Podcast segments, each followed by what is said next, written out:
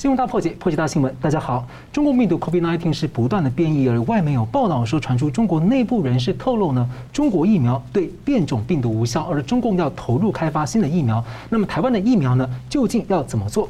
疫苗能否成功呢？是与厘清病毒源头、搞清楚结果呢，是息息相关。那美国要带头调查源头，世卫大会的回响似乎不积极。那么调查能够成功吗？美国前 FDA 局长呢，日前才披露，中国已只有 SARS。六六次的爆发，病毒都来自于实验室的外泄。中共进行非常高风险的研究，用未公开的类似 SARS 病毒，并且用转基因后具有完整人类免疫系统的动物来做研究。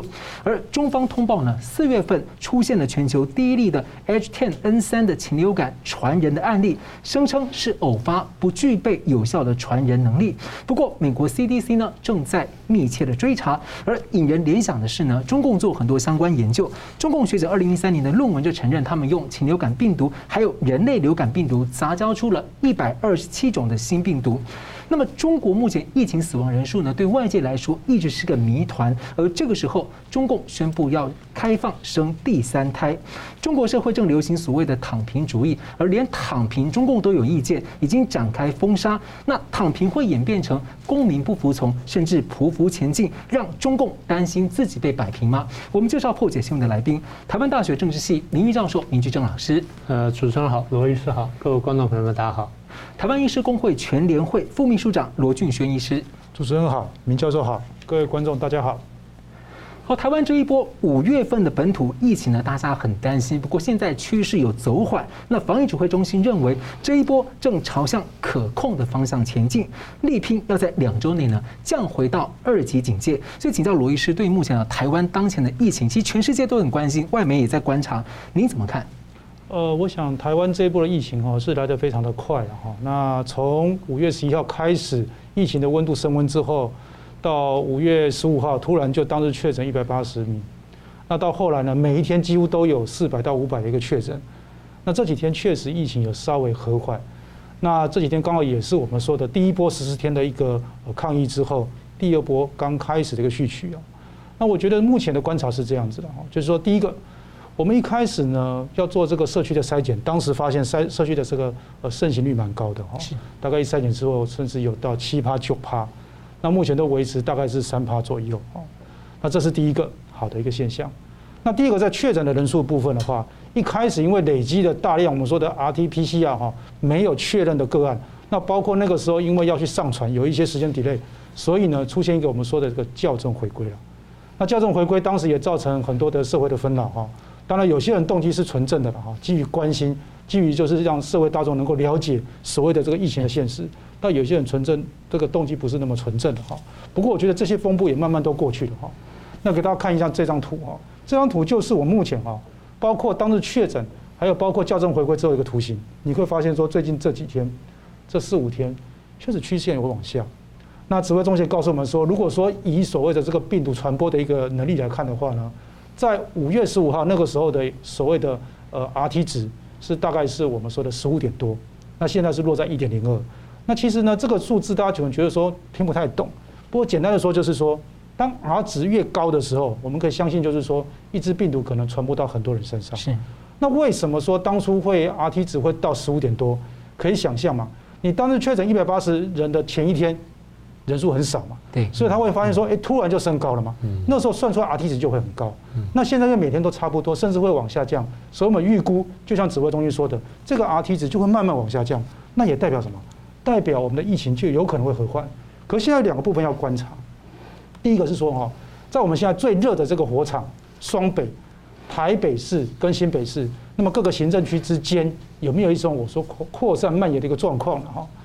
以目前来看的话，其实新北市要特别要注意，因为新北市现在确诊数都还蛮多的，啊，那在板桥、中和、三重一带都陆续有确诊个案。那另外一部分，我们也特别要重视的是什么？除了我们现在说的主要这两个火场之外，就是我们往远方看，在山头的那边，包括桃园、台中、彰化等等，都还有一些零星的火源，而且甚至在烧。那桃园已经连续很多天，大概个案都有二十左右，而以目前来看。扣除扣除双北之外，这些县市它所造成的一个确诊的贡献度是百分之二十二，所以呢，我们不能够小觑，要非常注意之后的一个疫情变化。那当然有几个部分可以去看待，就是说每一个县市政府在这个过程中，到底有没有及时的把社区的这个我们说的筛检站把它开立出来？因为如果你把它开立出来的话呢，你才能在疫情出发的时候呢，最快的把危险的传播者把它框列出来。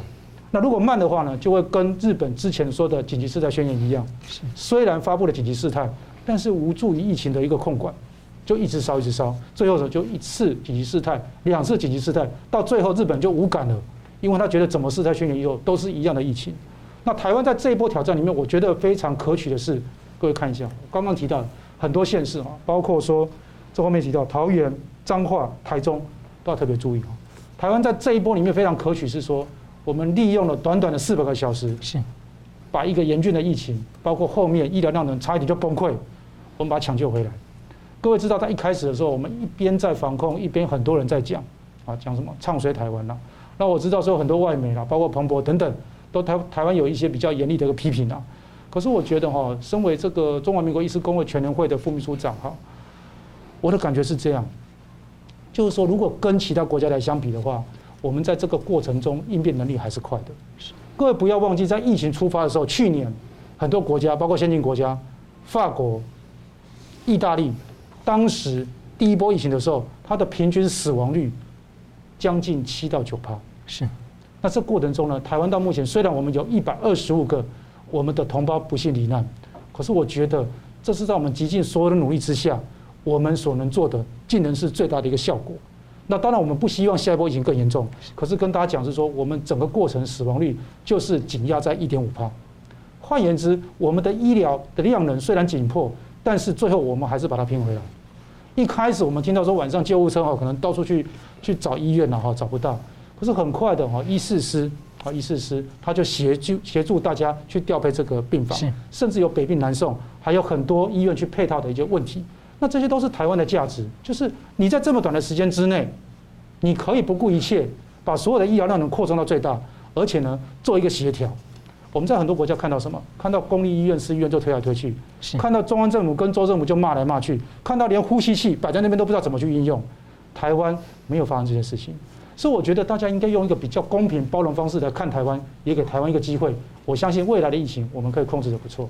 是，那现在另外一个焦点是在欧美方面，看起来是就就在呃这个接种疫苗之后，目前逐渐的解封。不过有专家警告说，这个在印度发现的病毒这个样的变种是来势汹汹，已经扩散了至少四四国。在英国的病例不断攀升当中，就有这样的病例，也担心可能有第三波疫情，而且可能还有其他的变种。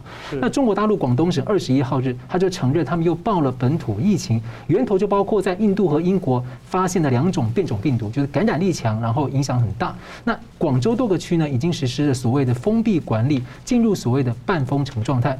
而在越南又检测到了一种新变种，似乎混合了印度和英国两种变种，可以透过空气更有效的传播。那值得关注的是，我们看到自由亚洲电台日前报道说，有知情人士说，中共当局已经启动了研发新疫苗，这可能显示中共的国产疫苗对变种病毒没有效果。那中国多个省份要从六月十号起暂停疫苗第一季的接种预约。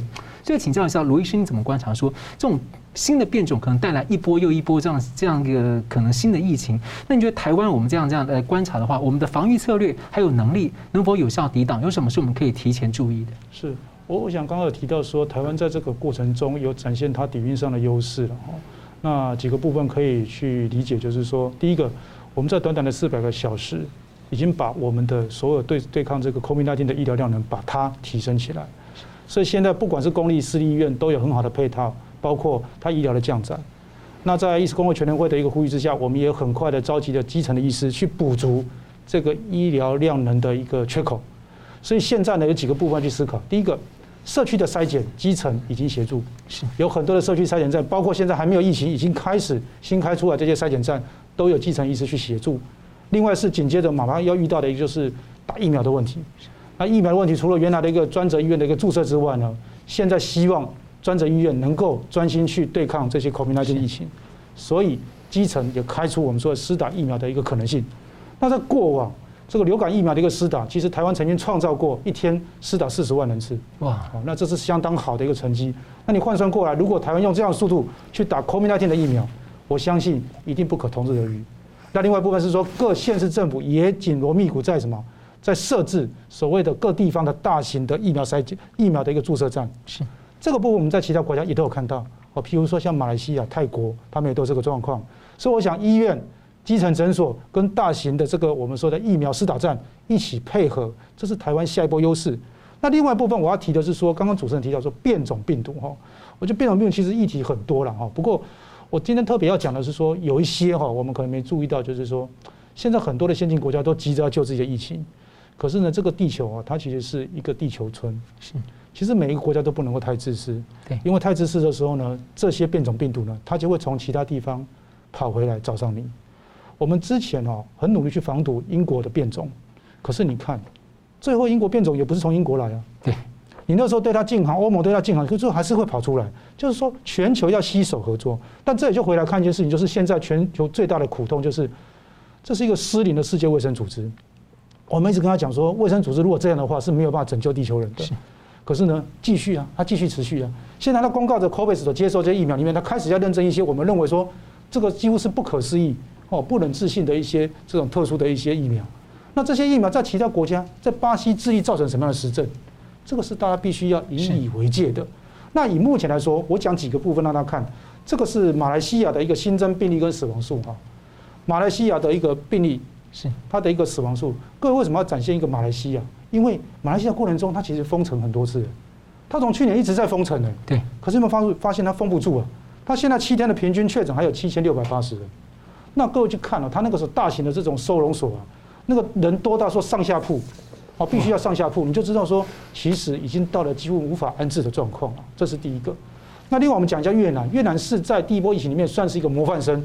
各位看，它现在七天的平均啊，七天的平均的一个确诊数也有两百九十位。所以代表什么？代表说，如果这个英英国的变种越来越多的时候，其实本来控制得好的人，事实上也有可能会守不住。是，因为我相信越南的一个防控不会因为这个不同月份就不一样，一定是高度防控，可是控不住啊。是。那另外我们再看一下，就是我们知道这个英国，英国大家都觉得说传为这个美谈是说，他们在打了 A G 疫苗之后，它的确诊数下降。是。可是要跟大家讲说，它从每天确诊一千到两千，现在慢慢又爬起来了。最近的七天确诊是三千两百人，我们比较担心说会不会慢慢的因为变种又变多了，印度的变种加上刚刚说越南变种又回攻到英英国，结果开始又有很多确诊。那这个部分为什么是指标呢？因为英国打了很多 A G 对，如果英国这个部分它的疫情变严重，那不代表说什么？代表 A G 有它的极限。好，这也让我们去思考说，我们现在很多人要不就迷信 A G，要不就迷信辉瑞，其实迷信莫德纳，或甚至排斥国产。这是打一个很大的问号，是说，也许这些武器在国家同时掌握的时候是最好的。那另外我再讲一下，就是奈及利亚，奈及利亚这个国家啊，在左下角这个部分为什么很重要？各位你看，它现在七天的平均确诊是六十五了哈。奈及利亚是一个非洲国家，它在前一波、第一波、第二波的一个疫情里面呢，第二波最高确诊单日是两千五百人。它是一个相对医药比较不发达的国家，我相信也没有什么疫苗可以打。它人口有两亿人，哇，各位。这个有没有可能是一个确诊的黑数？那为什么很重要？你没有去协助奈吉利亚，你让他永远在那边孤零零的站着，然后跟世人昭告说他的确诊是六十五个。如果变种病毒在那边一直长呢，它会不会长出来？是。所以我说，一个失能的、失效的一个世界卫生组织是会造成大灾难。那如果假设他分配的 COVAX 疫苗全部都是中国的国药跟科兴呢？你觉得怎么办？这是一个。另外一个，我们讲到大家之前最重视就是印度的一个疫情问题啊。各位，他们在努力的一个呃这个防控之下呢，目前七天的平均确诊是十七万多，这个数字还是相当多的数字，而且他们的一个死亡数每天都是四千人，所以我想用国际这个疫情，你就知道说台湾现在站在哪个位置。其实台湾站在是一个相对有利的位置，是我们从五月十五号一百八十人到现在，我们把它控制下来。老实说，我们让全世界人觉得很遗憾，没有十四天完成这个伟大的工作。但是虽不中，亦不远矣。过了两三天，事情就会转弯了。是上一波新加坡最高是一千四百人，但是后来花了三个月才慢慢控制成当日确诊一百人。他们在他们的体育中心开了一个八千床的一个收容所，但这一次呢，台湾没有开那个八千人的收容所，台湾让每个县市政府跟中央一起合作，开出了很多的集中检疫所，是分散在各处。台湾调配了五千个我们说的退休的医护上战场，要协助这些事情。台湾在很短的时间之内，把所有的疫苗政策又重新盘点清楚，也造成了一个所谓民人民的一个共识。我相信台湾的价值，全世界是看得到的。休息一下，马上回来。欢迎回到新闻大破解。疫情爆发以来，已经超过了一年半，那大量的证据指向呢，是从中共病毒实验室泄露的病毒。那么中共呢，是被揭露拒绝配合世卫组织进行第二轮的源头调查，因此美国总统下令在九十天内要情报机构调查源头，并且要公告。那国有多个国家已经跟进。那跟世卫的谭德赛一直不同调的世卫的首席顾问梅茨他说。如果病毒外泄属实的话，习近平可能难保职位。那么源头调查的结果究竟是会让习近平下台，或者是让中国共产党倒台呢？那不过在世卫大会上呢，并没有花很多时间。这一次呢，来讨论追究疫情源头和责任。会员国比较多的时间跟焦点是放在疫苗的供应，调查起源呢，变成是会员国个别的表态。当然，这有国际政治现实的考虑。所以请教明老师哦，您认为这样的一个 WHO 这样的一个开会状况？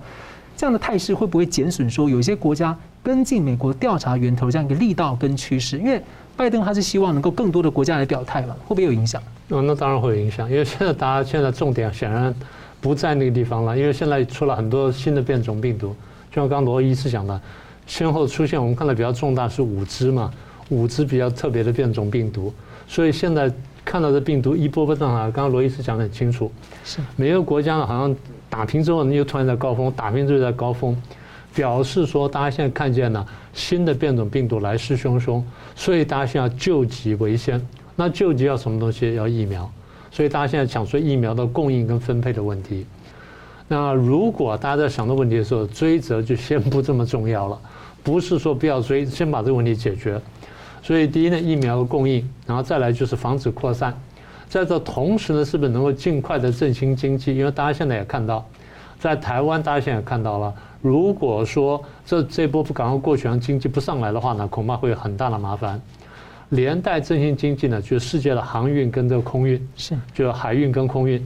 那么也就是说，这个大家 就像刚刚罗医师讲的，大家充分认识到这次是一个地球村，呃，有一些比较偏远的国家，经济不发达的国家。你不参加这个国际贸易，那没有关系，但这些重大的国家，只要有一个国家不在呢，可能大家都受到影响。所以振兴经济、航运，带来什么晶片跟原材料，所以这是大家现在比较关切的问题。但在世卫大会上面，大家当然先关切的是疫苗问题，而不是追责。所以如果追责要再来的话呢，应该是等这一波慢慢打平之后呢，我们才会看到。好，这是第一点。第二点呢，大家对于追责中共呢，其实心里是有点矛盾的。大家都心知肚明，说他有问题啊，不管他是有意的、无意的，他是人造的、不是人造的，都不管。但是呢，他有很多责任，大家都确定。可是大家在追责，想要说他又是药品供应国，他跟印度两个国家加起来供应了一般药品的百分之七十左右。这第一点。第二点，我们平常很多商品、平价商品。我们能做，但我们生产线都不在做这东西。现在大部分是他在做，他供应一些中阶、中低阶的这些商品。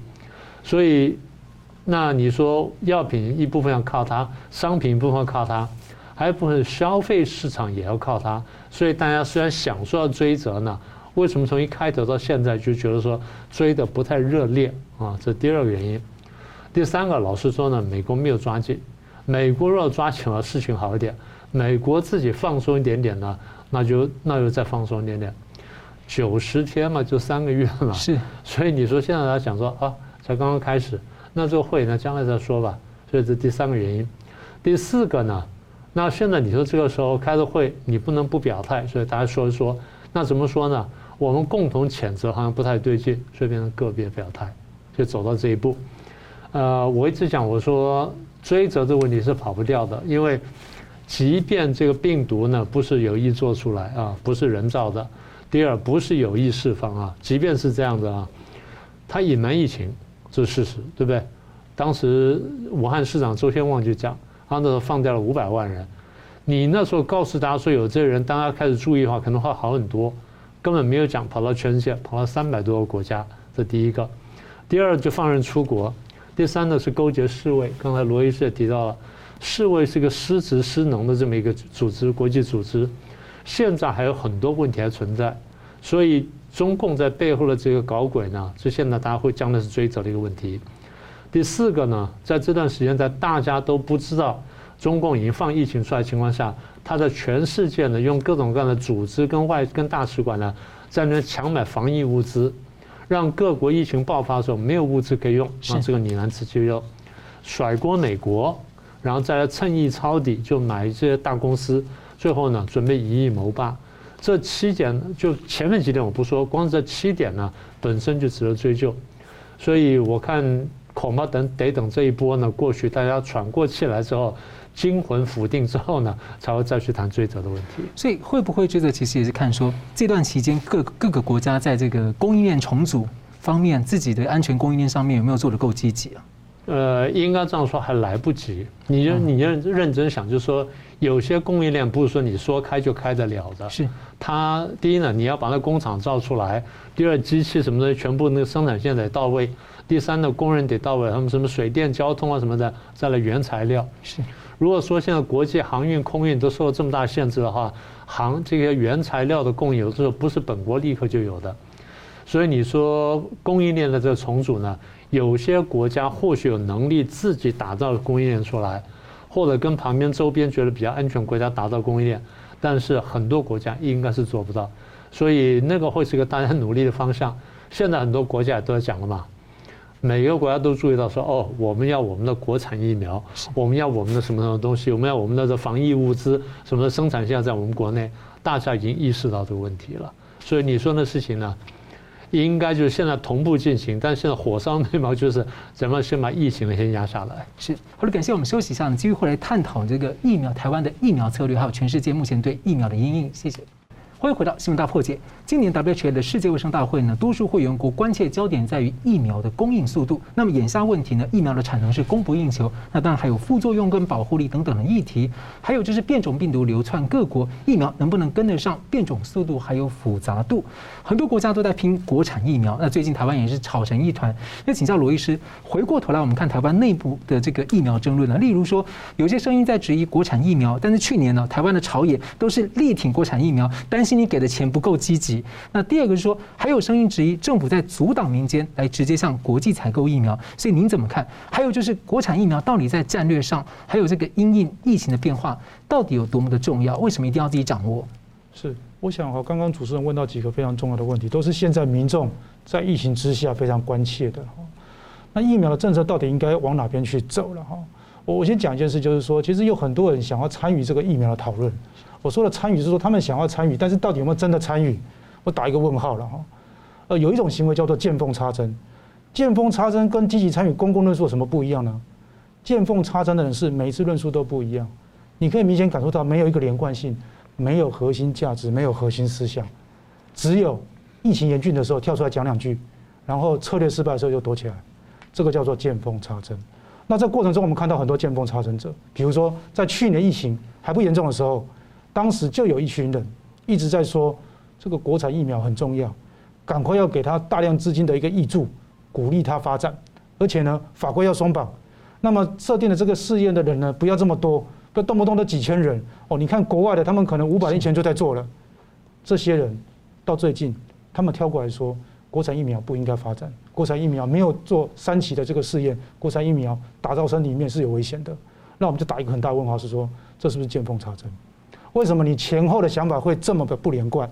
那么，如果假设今天疫苗是一个严肃的公共议题，我们可以容许这样的行为吗？为什么要讲这件事情？是因为民众因为在担心这些事情的时候，没有办法这样连贯的去看这件事情。可是我们协助他整个连贯性把它串起来，就发现说，哦，感觉起来好像是前后不一。是。那这过程中呢，也曾经有另外一个声音，大概在半年前跳出来，突然就跳出来了，横空出世说。中国疫苗好棒棒，要不要参考一下？那当时的国家就说：第一个，我的法令里面就讲清楚说，对，中国血清制剂是不能来台湾的。那他就说你不要意识形态。那我先打一个问号，是说这是意识形态吗？立法者因为知道某些国家在制造这些商品，它的态度不够达到我们说国际的标准，恐怕会影响这个商品本身的安全性、有效性，在立法上强制的给予一个规范，是说这些国家的东西我们不考虑，这样叫意识形态吗？这第一个。第二个是后来出现了很多的我们说的国际上的一个实证，我刚刚讲的巴西、智利这些国家，因为这些疫苗吵得分崩离析啊，好像那个魔戒电影里面那个魔戒一样，这个魔戒没有帮到人类，造成更多的苦痛。那这件事情是发生的。另外一个，在国际上还有很多很多证据啊，包括说我们一直在讲的七十三种副作用，在上海疫苗专家他提出来之后，就不能再讨论。其实各位都知道，全世界没有一种药是完全没有副作用的。所以这个问题是在于什么？为什么不能讨论？是有什么不能讨论的？应该拿出来公众去质疑、去检视，到底这样的副作用会不会太高？大家能不能接受？那后来呢？中国的这个 CDC 主任高福也讲说防护力不够，对。可是讲完之后呢，第二天就修改他自己的说法，再也不能发言。所以我要讲的是说，在这个过程中，我们会发现有很多人他也在讨论疫苗啊，可是看起来都是提油救火，他不是真的坐下来跟你讨论。那个举比打个比方，好像说有一群人在这边很认真在这边开会，可是有一个人他没有参与开会，他说是看说，哎，外面好像有情况了，他就进来说，你们不要再开了，我现在认为哦，这个要改变议案。然后等到大家不接受的时候，外面平息了，他又躲起来。那最近呢更夸张，是他冲进来说：“不要讨论了，我把那冰冻了，我把你桌子给翻了啦，因为我觉得都不要做了。”可是我们回过来看，国产疫苗，我们先不要把国产疫苗把它绑上任何的名字，就单纯思考国产疫苗。各位，在现在国际疫情这么严重的状况之下，而且变种病毒不断，将来疫情会持续发生状况之下。你认为一个先进的国家，任何一个对他国民是关心的国家，他会不会想要发展自己的国产疫苗？我只问这个命题，我相信没有一个国家会说不要的。即便他有源源不绝的疫苗，是，他也会想要发展。你觉得以色列会不会想再发展自己的疫苗？一定会。你觉得韩国有没有想要发展自己疫苗？铁定会。日本也要做了。每个国家只要他有足够的主客观因素跟他的条件和需要，他就一定会往那个地方去走。这是一定的，就好像每个国家想要发展太空科技一样，每个国家也需要有自己的卫星啊，不是全部都要买的啊。那么回过来看，如果这是必然的，那现在我们就不能够把这个议题把它窄化成每次在讨论说，到底后面有没有炒股票了，到底有没有三期啊？各位，如果没有三期，就加紧全民的意志跟国家的力量，让它进入三期啊。但是不要忘记哦，很多现在在市面上、国际上流行的这些疫苗，他们都是。一边做三期，一边紧急授权，是一边拯救人命啊！是这个概念，大家必须要有，不要被一堆魑魅魍魉进来说不要再吵了，不要再讨论了，然后就真的把话题方向给转了。第二个是有人说有没有在炒股票？各位，炒股票不是陈时中要做的事情了，炒股票都请金管会去查了，请政企会去查到底要怎么处理。也就是说，不要让那些风风雨雨、指山说三道四的事情干扰了我们现在重要议题的进行。是回过来看。现在全世界面对疫情，我们要怎么处理？在五月二十六号，世卫组织他觉得事情很严重，他也开了一个所谓的全球的一个技术会议，疫苗研发的技术会议。他提出一个观点，那其实这个观点呢，在早在两个月前我就知道了哈，因为那时候就很多人在讲，我们有没有办法永远都一直依靠三期临床试验，然后产生一个新的疫苗？各位知道说，现在包括莫德纳、包括辉瑞，他们也都不知道说再来新的这些变种。印度变种到底有没有效？是越南变种到底有没有效啊？对，如果我们都必须要用这些所谓的人体大型试验才能够去解决的话，那永远都什么？永远都比病毒跑得慢嘛。所以有没有一个比较根本方式是说，除了原来的这个试验继续要做之外，不是不做，继续要做，有没有办法能够在一个新的概念？就是我们说的，国际上认为现在要去思考一个，就是打疫苗之后综合抗体效价的问题，也就是说。我就算没有完整的把三期临床试验做完，我可不可以用其中一种我们说的 biomarker 生理上的一些指标来确定说到底有没有产生足够的防护力？那么很直观的是什么？我们就去看啊，这个已经生病的人，我们去抽他身体的这个这个血清里面，看看他的抗体的指数。假设是一的话，那我们就去把打了这个我说的辉瑞、莫德纳疫苗的人，去看他身体这些抗体到底是多少。如果像现在我们知道是大概是两倍到四倍，那你现在做出一支疫苗，你这个倍数就不能太少啊。如果你达，如果你根本就没有达到一倍以上，譬如说你只有百分之五十六十，那防护力显然就有问题啊。我们这边要写一个嘛哈，这个呃这边这里哈，这里我们写出一个，哦，这个就是应该是科兴疫苗哈，它的这个产生的抗体就只有百分之五十啊。是。那我们期望什么？我们期望不要吵了，不要再针对一个个案，而是整个通案来看，说所有这个疫苗放在这里检视，它能不能达到我们所期待的，产生足够的综合抗体。那我跟大家讲说，不是这样就不做三期的临床试验，而是两个部分要一起来，这样子才能把握一个足够的时间，制造出足够的疫苗来协助够多的一个生命跟人类。是，那我们继续来谈，就是那台湾目前两款的国产疫苗，像高端联亚都是比较特别，我们用重组蛋白的这个来做疫苗，优点成分单纯，比较不含病毒遗传物质，安全性高。好，那这次全球的三大主流主流疫苗，像这个呃辉瑞 BNT 跟莫德纳是 mRNA 的疫苗，然后英国的这个 AZ 疫苗是腺病毒载体疫苗，那各有各的这个特点跟保护力跟安全性。所以请教一下，医生会觉得说，民众在考虑接种，他们在决策的时候，可能需要留意什么？呃，我觉得了哈，如果你问我说要留意什么，要留意哈网络的假消息、假讯息，跟旁边来捣蛋的人啊，不要留意疫苗。为什么？因为疫苗如果有国家的把关啊，基本上站在国家立场，一定是希望民众打的是安全的。那以目前我们国家愿意紧急授权的疫苗就是那几支，它就是跟国际是同步的。今天不会跑出一支国际都不认可、实证经验很差的疫苗，然后我们卫福部说我们要用这一支，我相信没有人能够接受。所以在目前，我们已经在台湾在施打的 A G 疫苗，在之前有很多人对它有很高的误解，包括说这个很多从外媒的一个讯息说，哦，它这个 A G 疫苗可能会造成很多人都血栓了哈。可是我请大家去思考一件事情是，这些新闻是什么时候出现的？其实这些新闻是 A G 疫苗在美国在寻求紧急授权的前夕出现的啦。啊，也就是说，其实在很多这个紧急授权的一个当下，大家就会放用放大镜去检视这些问题。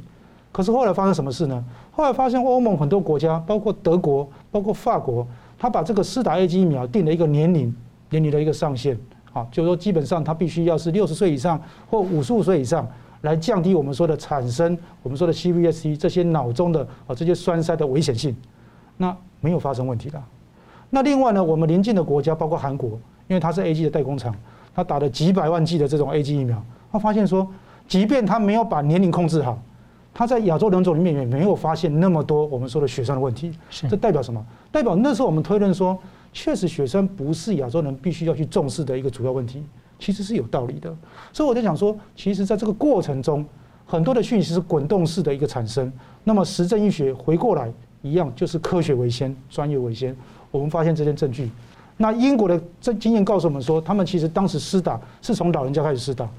那老人施打几个好处？第一个，老人施打之后呢，重症率下降，死亡率下降，不需要那么多住院，自然医疗量能不会耗竭，就更能够去对抗疫情。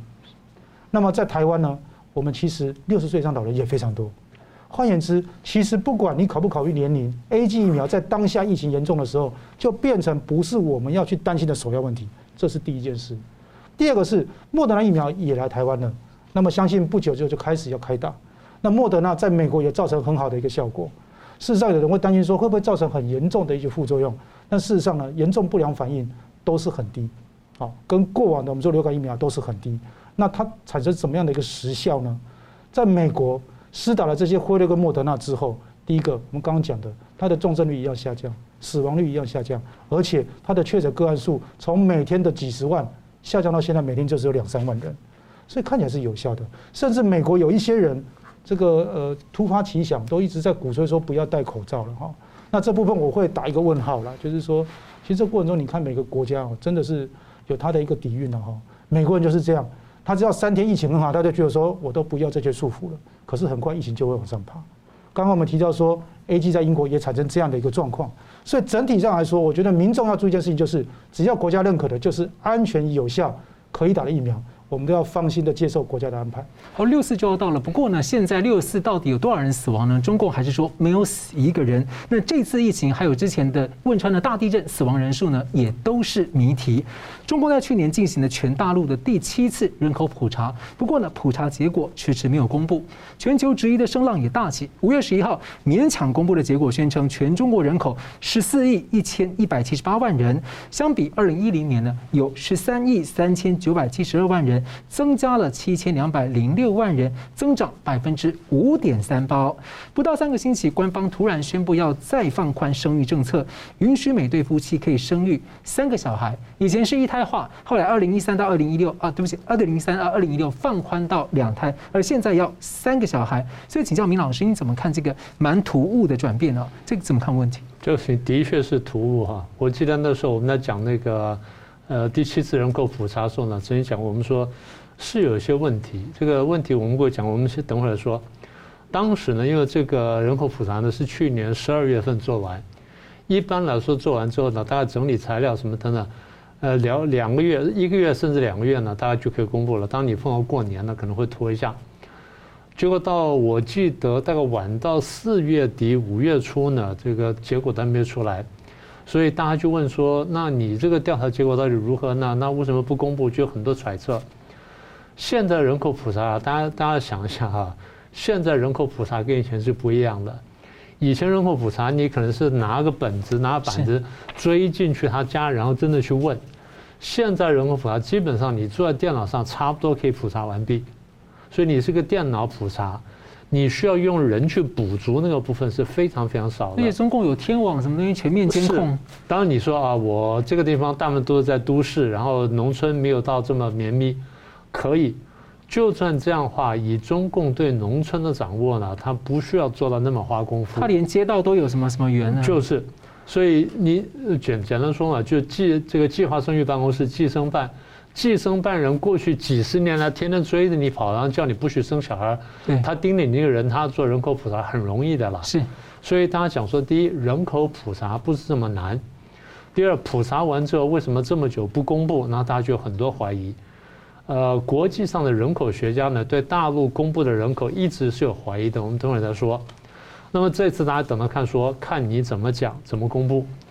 我记得四月底到五月初。就有人问过大陆相关的人，他们得到答案是，呃，有些数据比较敏感，我们还要整理一下才能公布。大家听非常惊讶，大家说人口普查有什么那么敏感的呢？你什么都不能讲呢？就就问问问一顿，五月十一号啪，突然公布了。所以从他们的搪塞到后来公布呢，也非常快。好，那现在公布出来数字就像你说的。官方给的数字是十四亿多少多少人，但是国际上很多有名的人口学者呢就开始怀疑，大家说，第一，按照他们的测算，可能根本根本不到十四亿，甚至不到十三亿。我看到一位旅美的华裔的这个学者，人口学者呢，姓易，容易的易，他讲的是在十二亿多，不到十三亿，十二亿五到十二亿八之间，所以这第一个。那为什么人口呃呃这第二我先说的第二个，第二就是全国总人口呢，可能不但没有增加，反而减少。好，那大家说为什么这样子呢？那既然呃，那你老老实实讲不好吗？中共呢是做计划经济的，计划经济呢，你就要计划人口，对不对？是你人口数都掌握不了的话，你就很难掌很难掌握经济啊。你经济要什么呢？有有有生产嘛？生产的要素之一是劳动力嘛？劳动力就人口啊，所以这东西你是必须考虑进去了。好，那为什么第一会不到十四亿，第二总人口会不增反降呢？这跟地方上报虚数有关系。因为有的时候有些人呢报虚数之后可以得到一些福利，有些人报虚数是为什么？因为我过去一直这个譬如普查员，过去我报虚数，我用这报虚数方式领奖金。现在如果说我们真的数字告诉你的话，第一，我奖金可能拿不到；第二，你可能追究我的责任。所以层层下来，变成说每一层每一层呢，都可能要再加一点，按照过去比例来这边报虚数。中共中央知不知道这些事情呢？不见得不知道。我举一个例子：过去我们不是讲说大陆 GDP 的增长吗？是，你有印象吧？对不对？呃，当然这两年比较少见了，在大概五六年前还看到的，每年三四月份开人大政协两会的时候。统计局长就出来讲说啊，我们呃去年 GDP 增长多少？好，我们连续几年看到统计局长说，中央算的 GDP 跟各省报上的 GDP 数字是不吻合的，就各省报上有很大的水分。我把它算完之后，其实只有这么多，但各省报了这么多，所以当时我就举世哗然了，就到这种地步。人口数字呢，我们没有看过这个现象，但是呢，我们可以合理怀疑，就是说，如果地方关在这地方造假的话，在人口地方造假，第一是完全可能，所以出现我们刚刚讲的那种情况。第三个就是，这个中央不愿意这么快把数字拿出来，有个考虑，是不是要遮掩武汉肺炎的死亡人数？别的不要说，我们在网络上看到的这个全国的人口数字。湖北的人口比上比去年就少一百多万，所以这是合理的推测。我们那时候不是讲说，武汉的武汉肺炎死亡人口大概十几二十万跑不掉吗？我们那算算是合理的。好，这第二这第一大点。第二大点就是刚刚你不是讲到说第七次人口普查吗？目前反映出来数字呢，其实我在别的地方说过，我们看了几个特色。第一个特色是未富先少，还国家这个人口呢，就是这个国民的收入呢。还没有富裕，但是呢，年轻人开始大量减少，小孩大量减少。我在别方给过数字。第二是未富先老，就老龄化。呃，这个还得分两个概念。老龄化就是在全国总人口当中，老龄的人口六十五岁以上人口占百分之多少啊？在一定比例之下叫老龄化。什么叫化呢？正在向那方面走。是。如果比较严重，叫做老龄社会。就已经不是化了，就直接进入老龄社会了。中国大陆呢，跟日本啦、跟法国啦、跟欧美这些先进国家相比呢，很明显的表现出未富先少跟未富先老。未富先少、未富先老呢，在引申出来结果什么呢？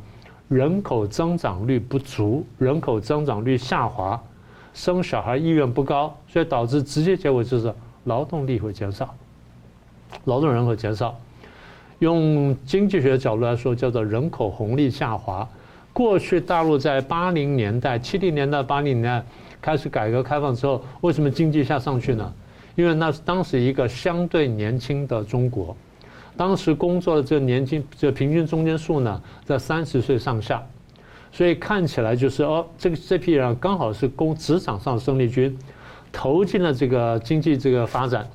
刚好呢，整个经济开始上升，然后外国资金到公司进来，就业机会大好，所以整个国家上升。到一定时候，人口红利消失。什么人口红利消失呢？第一，就是这些年轻人或者说适合工作年龄的这个人呢，比例开始缩减，缩到一定程度或缩到再小的时候呢，这个就没有了，人口红利就没有了。还有一点呢，除了人口减少之外，还有一点就是工资提高。你说我工作了头头工作两年，你说我薪水不提高那没关系，五年十年之后我预期我薪水要要要上升的，到十年之后我更预期我薪水要上到上到一大截。如果国家整体经济都要往上走的话，给国民普遍加薪是每个国家都要做的事情。是，当大陆这样做的时候，人口红利就下滑，所以人这个工作的这个年龄层人数呢开始减少。然后呢，这个人口红利下滑，就工资就上升，最后结果就是，如果不找到新的火车头去拉动经济的话呢，那经济就向下走。所以在二零一零年前后，我们就看到说，中国大陆呢，如果没有找到新的经济发展火车头，那么中国大陆经济就要下滑。翻成白话就是每年的 GDP 要下滑。这是每个国家都经过过的事情，是，所以没有什么特别的，不是说特别中国特别怎么样，特别好，特别坏，不是这样的，这基本的经济规律。那么如果说在这个事情发生之后，我们看见，好，官方注意到了，那我找到了新的一个方式，或找到新的生产方式、产业拉动的话，那经济可以上来；如果没有的话，那可能往下走。那么我们同时看到，就是当时官方说退休要延后。比方说退休金可能有问题，所以三孩政策呢，在这个人在这个人口普查公布之后三个礼拜的时间，就像刚刚主持人说的，就立刻宣布三胎，我们非常非常惊讶。我们看见什么呢？第一，人口普查是不可靠的；第二，就是这个一九七九年，我们发现说，当时人口呢，总人口呢不到十亿人，他推行一胎化政策。现在呢，号称十四亿人，他推行三胎政策，这逻辑非常奇怪吧？对不对？所以一胎化我们晓得血泪斑斑，现在三胎化怎么推，我们真的不晓得。这是我们真的比较担心的地方。好，我们继续讨论最近中国大陆另一个现象是流传所谓的一个躺平主义。简单说就是大陆年轻人说他不想奋斗了啊，不想工作，呃，躺平下来无所事事。好，那官方就很担心了，还没官媒呢也发文章批判，哎，中共最近开始在网络删除过滤，让大家觉得说连躺平都成为一个会威胁中共政权稳定的一个敏感词。那网友有各种深意的评论，例如说躺平可耻啊，但是有用啊，韭菜躺韭菜躺平啊，才能让镰刀割不到，啊这就是拒绝下跪。也有说认为说无法反抗强权强奸，那干脆就躺平吧，比较消极啊。也有说不应该躺平啊，要趴着也要匍匐前进。所以请教一下明老师，您觉得这个风气到底怎么开始的啊？那您觉得说躺平主义会怎么发展？呃，应该这样说吧，大概就是前一阵子呢。网络上流传一篇文章，叫“躺平即是正义”。呃，文章不长，大概两百多字。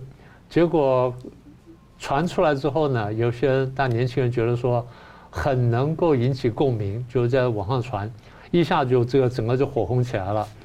他大概这样讲，他说：“呃，这个原来的文章说两年多没有工作了，都在玩，然后没有觉得哪里不对啊，压力呢主要来自于是身边人互相的这个攀比啊、对比。”然后这个在自我寻找定位，加上长辈给的传统观念呢，他们会无时无刻的在你身边出现，造成压力。啊，你在新闻上看到这个热搜呢，是什么明星恋爱啦，然后这怀孕啊什么等等这些这些消息，所以就是好像制造一种这个压力给你啊。他说人其实可以不用这样子。他说呃，如果这个土地呢，昨天我省了一些了哈。如果这土地从来没有真实存在的去高举的人为主体的这么一个这个思潮的话，我可以制造给我自己啊。所以他说躺平就是我的智智者运动，就是我作为聪明人说，我躺平就是一个运动 啊，只有躺平，人才是万物的尺度。这些话当然听在我们这一辈人这个耳里面觉得很怪，因为我们从小也就是被教育说，哎，我们要奋斗，要努力，要要前进什么等等。我想我们都都这个虽然有差一个世代，但是我们的感觉是很清楚的。所以躺平呢说什么呢？第一不工作，第二呢不买车，第三不买房，然后不结婚，不生小孩，少消费，少出门，不跟同才比较，干脆躺平下来。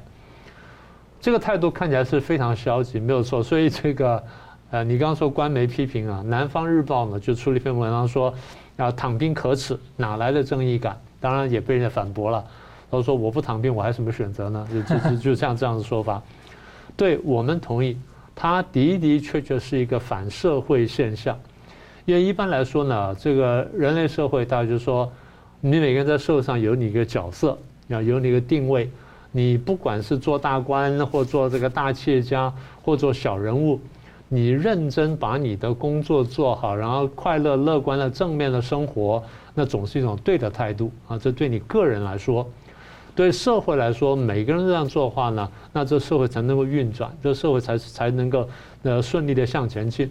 所以这是我们一般呢，我们讲的这种生活观，或者说所谓这个个人的价值观。那为什么会是这样子呢？其实我们注注意看哈，你回想一下，大概日本前几年出现类似情况，是对不对？日本年轻人说啊，我找不到工作，所以我这个呃，或者我失业了，然后出去找一段时间都没找工作之后，我就缩回家里面来了，就创造词叫啃老族嘛，对不对？好，那么这个其实是另外一种这个变变相的躺平主义，但是这种躺平跟大陆躺平有一点点不一样，大陆的躺平呢是一种，但日本的躺平呢比较是一种社会跟社会文化跟传统的给你压力。大陆躺平，某种意义来说呢，是对政治的反抗，它是不太一样的。啊，为什么这样讲呢？因为日本当时呢，他鼓吹的这种躺呃呃不叫躺平，它是叫做极简生活、低欲望生活。他意思就是说，呃，我实在不想奋斗了，因为每天那样去努力工作，最后结果不过如此，所以我不想这样去做了。表面上看起来，大陆也这样讲。但是呢，大陆的压力有点不一样，不太一样。大陆拥有官方的教育，大家可能还不太清楚大陆当年是怎么教育的。呃，大陆不是强调说工人阶级为主吗？不是说这个劳动什么时候光荣美好吗？早在大概四五十年前，小孩上幼儿园的时候，前面有个围兜兜，围兜有些这个幼儿园围兜兜这边写三个字，叫做爱劳动。爱劳动啊，这不是坏事啊，这不是坏事。问题是国家怎么看待劳动人民，这个才是这才是真的态度。原来马克思所讲的爱劳动是说，人天生是爱劳动的，人在劳动当中满足自我，人在劳动当中实践自我，然后发现自我。所以马克思所在表面上描绘人是一个喜爱劳动，在劳动当中追求自我价值的这么一个人。可我们仔细看一下。我们每个人啊，就算爱劳动了，只爱到一定程度。我们能休息的时候，我们是想休息一下；能偷懒是想偷懒一下。但偷懒完一阵之后，我们有罪恶感，我们想回去工作。好，但是大陆在中共的统治之下呢，他把爱劳动呢，不是当做一个选择，他把爱劳动当做一种义务，他逼迫你去劳动。所以你说啊，我可以选择工作，哦，不见得是这样子。在大陆上当年呢。你如果生下来，你生在农村的话，你就农村小孩，你一辈子都要农里去田里去工作。你说我今天偷懒下行不行？不行，因为你偷懒你得饿死，国家不发粮食给你。在这个都市里面，你要进工厂工作或进国家分配单位里工作，你不去的话，你领不到粮食，你就饿死。在别的国家，你这是自我选择；在大陆呢，对劳动的是一种义务，不是一种选择。那现在呢？大家说，大陆大陆企业很多是九九六制嘛，朝九晚九，然后一星期工作六天，生活是不断的重复，然后追求出来东西的所得很少。你即便进了大企业，你发现说你其实有一个看不见的这个玻璃天花板在那挡着你，你永远突破不了那关卡。所以大家最后得到结论说，是现在第一，我找工作很困难。我们晓得前阵子这个经济不好。因为武汉肺炎的关系，因为企业外移，然后因为企业倒闭等等，现在国家努力在抓住。我现在推国进民退，就是怕说出现大规模的失业。但即便这样，你发现说其实效果有限。去年我们就发现有北大清华的毕业生，最后呢找不到工，找不到很好的工作，最后退而求其次去找到像我们那种民众服务站里面最低层的那种办事员工作。我不是说这工作不好，我只是说这么高的学历做这个是一个浪费，这就表示说他不能充分就业。那如果说找工作困难，然后这个创业也不可能，最后你发现社会上贫富不均非常严重，然后呢学历基本上没有用，最后决定你成败的因素是什么呢？家庭背景。这样你会想会不会想努力？所以大家说，如果奋斗没有希望的话，我就不奋斗了。反过来说，我今天躺平是因为我觉得没有希望。他们说，如果人类的这个呃中国大陆社会呢，如果最后是由家庭背景跟或者阶级决定这些东西的话，那奋斗就没意义了。台湾社会我们常常讲说明天会更好，为什么？我相信努力就有希望，所以这对大陆来说是一个可怕的迹象，尤其对他意识形态来说呢，是一个很大的威胁跟挑战。这在外界社会呢是比较难想象的。是老师，我想请问一下，因为其实刚不管是谈到家庭或社会，但是我们知道我们在其他地方也会有这样相关的反抗或者抵这个一个反思，但是大陆它的这个家庭跟社会是由共产党深度渗透，从小这样子整个全面的控制，所以在这样的情况之下。我想请问，就如果说这样的躺平哦，会不会可能发展成像像像一这种另类的这种公民不服从哦，或者匍匐前进？你不知道后面会发展成什么？让就是有没有可能在对中共政权来说，或者社会来说，公民社会的生成有一些不同的刺激？他觉得对中共来说，这是个很大的威胁，因为我要求你们就像工蜂或像工蚁一样在那为我工作。他对他来说是这样看的，所以那是不讲说镰刀跟韭菜嘛？躺平的躺平族那个说法就。韭菜躺下之后，镰刀就砍不到了。当镰刀砍不到的时候，就镰刀砍镰刀。哦，他的逻辑是这个样子。所以现在你说会不会变成公民不服从运动？应该说，躺平主义是公民不服从的第一步，他正在慢慢向那方匍匐前进。好，节目最后我们请两位来宾各用一分钟总结今天讨论。我们先请罗医师。呃，我想台湾在这一波疫情里面展现了一个全世界最高的一个公民素养跟国民纪律。那我相信在我们的团结一致之下。台湾可以打赢这一次的疫情，那我认为说，因为对这个土地有爱，因为对人民有感情，我们一定会坚持下去，义无反顾。台湾医界会继续跟人民站在同一线。谢谢。好，景明老师。好，那第一个呢是回到刚才讲说那个武汉肺炎追责的问题哈，呃，我已经讲了，我说即便你不追前面三个问题呢，后面七个问题呢，国际上应该追，国际应该把焦点呢对得更准确一点。那刚才罗医师也讲到，所以我们看到 WHO 呢是一个失职失能的国际组织，而失职失能的背后呢，可能有中共的操弄。这点呢，如果要追责的话呢，应该一并列入考虑啊。这第一点。第二点呢，这个三孩政策告诉我们说，第一，第七次人口普查出了很大的问题；第二点，中共的人口政策几十年来出了很大的问题。第三，它背后反映就是政治挂帅、政治决定一切，有时候会出很大的纰漏。像中共这种一党专政呢，它最后导致非常可怕的结果。第三呢，躺躺平呢，它反映了社会趋势。当然，我们不希望它走到那地方去，但是中共如果再这样搞下去的话，躺平变成老百姓对抗中共政权的，大概是唯一选择。好，我们非常感谢两位来宾很精辟的分析，也感谢观众朋友的参与。新闻大破解，每周三五再见。